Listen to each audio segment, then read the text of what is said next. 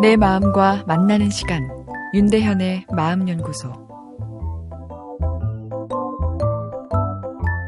자신의 결핍에 대한 자책과 한탄 이런 감정 반응을 어떻게 잘 다스릴 수 있을지 청취자께서 사연 주셨습니다.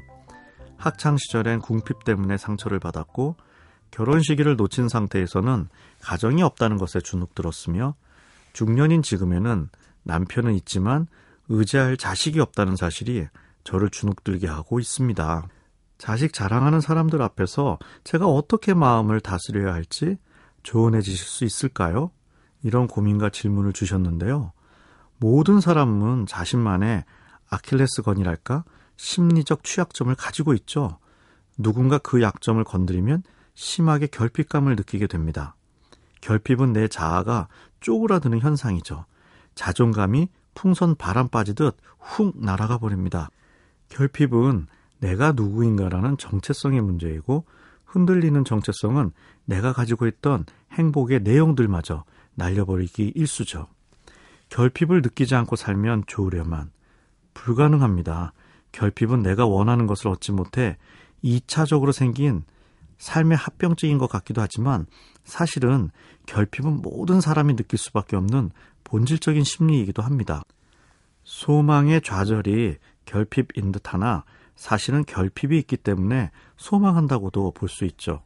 결핍감의 순기능이라 할까요? 그런 측면에서 인간에게 결핍은 살아있는 동안 함께 동반되는 자연스러운 감정 반응입니다.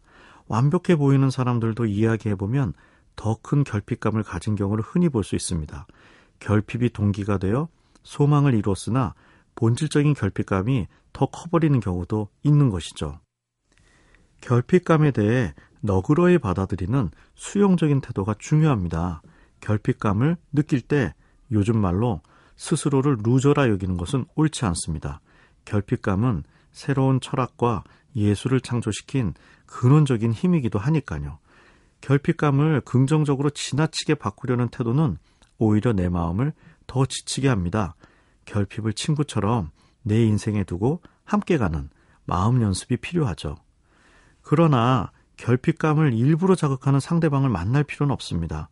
사람이 모두 다른 약점을 갖고 있기에 저 사람의 중요한 삶의 내용이 내 마음에는 상처가 된다면 안 만나는 것이 좋습니다. 동변상련이랄까? 같은 결핍의 내용을 가진 사람들과 만날 때 우리는 위로와 힘을 얻습니다. 인간관계는 넓을수록 좋다는 다다익선 전략이 마음 힐링 측면에서는 옳지 않을 수도 있겠는데요. 한두 명이라도 따뜻하게 서로의 결핍을 위로할 수 있는 깊이 있는 만남을 추구하는 소수 정의 전략이 효율적입니다.